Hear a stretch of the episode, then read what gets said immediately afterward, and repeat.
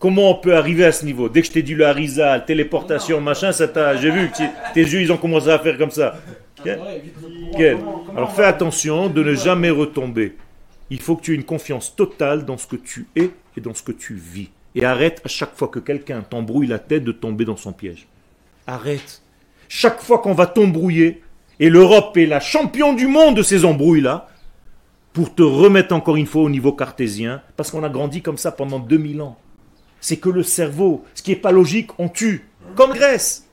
Toute la philosophie. Quel est le ciel de la philosophie? Le cerveau humain. Eh bien, nous, on a un autre ciel. Shmei Hashamaim, le ciel des cieux.